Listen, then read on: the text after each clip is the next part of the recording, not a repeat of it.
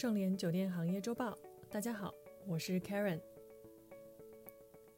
本期话题：美团上线超级团购，新玩家挑战老巨头，谁更胜一筹？美团近日推出超级团购，发力高新酒店。七月中旬。美团的酒店预售产品超级团购呢测试上线，七月二十八日正式发布，同时宣布于每周四上线超级团购日，与全国酒店商家联合提供数亿元补贴，首期于七月三十日开启，并增设一千零一夜直播活动以及九十九住高端酒店秒杀活动等。美团提供的招商资料显示，美团酒店对超级团购的招商可分为三个方面：一是真高薪，包括酒店本身的星级和用户评价居高端；二是真低价，商家给出的折扣需要低于六折，并且需要低于酒店任意产品的价格；三是真服务，包括确保消费者购买后能顺利直接的使用等等。总而言之，精选高星级酒店、深折低价和在线兑换的整体体验呢，是超级团购的三大特点。超级团购则是美团进一步抢占高星酒店市场的武器。那为什么美团要在这个时候搞团购呢？又为何把高星酒店作为目标市场呢？从整体商业模式来看，酒店预订平台的商业模式是平台撮合供需双方。即酒店和消费者，因此订单量很重要，客单价也很重要。酒店星级越高，平均房价就越高。在成本几乎相同的情况下，平台从中抽取的佣金也就越高。一直以来呢，高星级酒店被视为在线酒店行业的战略高地。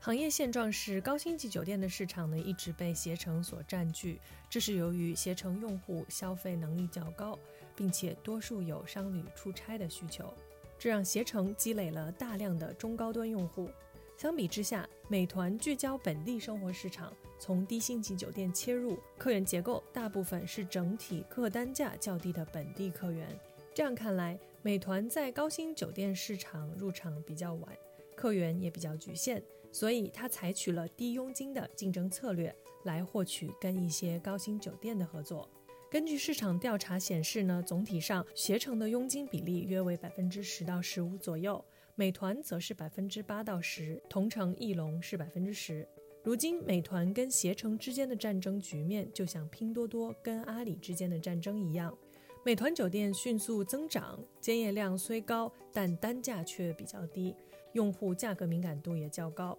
携程把握着最核心的资源，占据着最肥沃的高地。而对于美团来说呢，这也是必须打的一仗，也是艰难的一仗。对于携程这个高薪酒店的宠儿来说呢，优势在于经过多年常态的合作呢，携程已经向高薪酒店证明了自己有能力带来稳定的订单，所以高薪酒店愿意给携程库存以及更优惠的价格。世茂集团副总裁唐明表示，从酒店行业来看呢，一般来说，渠道能带来的最终转化整体平均保持在百分之二十左右。在其中，携程的转化会高于平均水平，而对挑战者来说，在这个双边市场，想从携程手里抢到更多的高星级酒店库存，一定要向酒店证明渠道能力，同时也需要寻找更高消费能力的用户，这并不是一件简单的事情。在市场中呢，也存在一定的误解，认为美团酒店已超越了携程，比如。据 Trust Data 数据显示，二零一八年三月，美团酒店以两千两百七十万的单月接业量呢，首次超越携程去哪儿、同城艺龙的总和。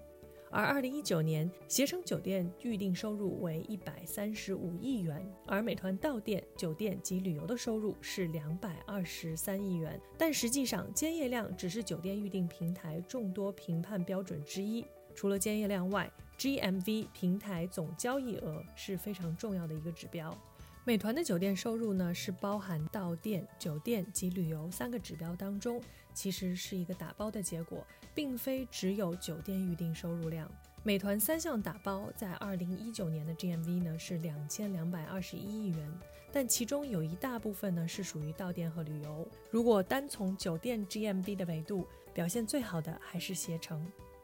出于品牌形象和价格定位的考量呢，曾经高薪酒店不太愿意公开深折。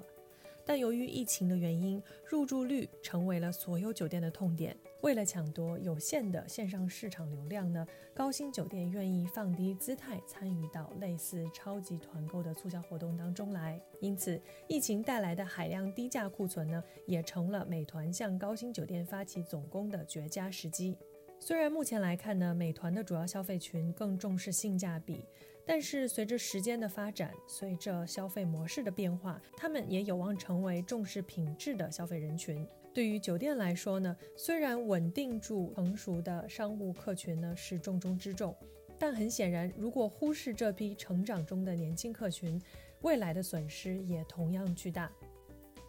最后值得强调的是呢，单一渠道垄断流量对于酒店而言呢，意味着高佣金。美团本次对抗携程，对酒店无疑是件好事。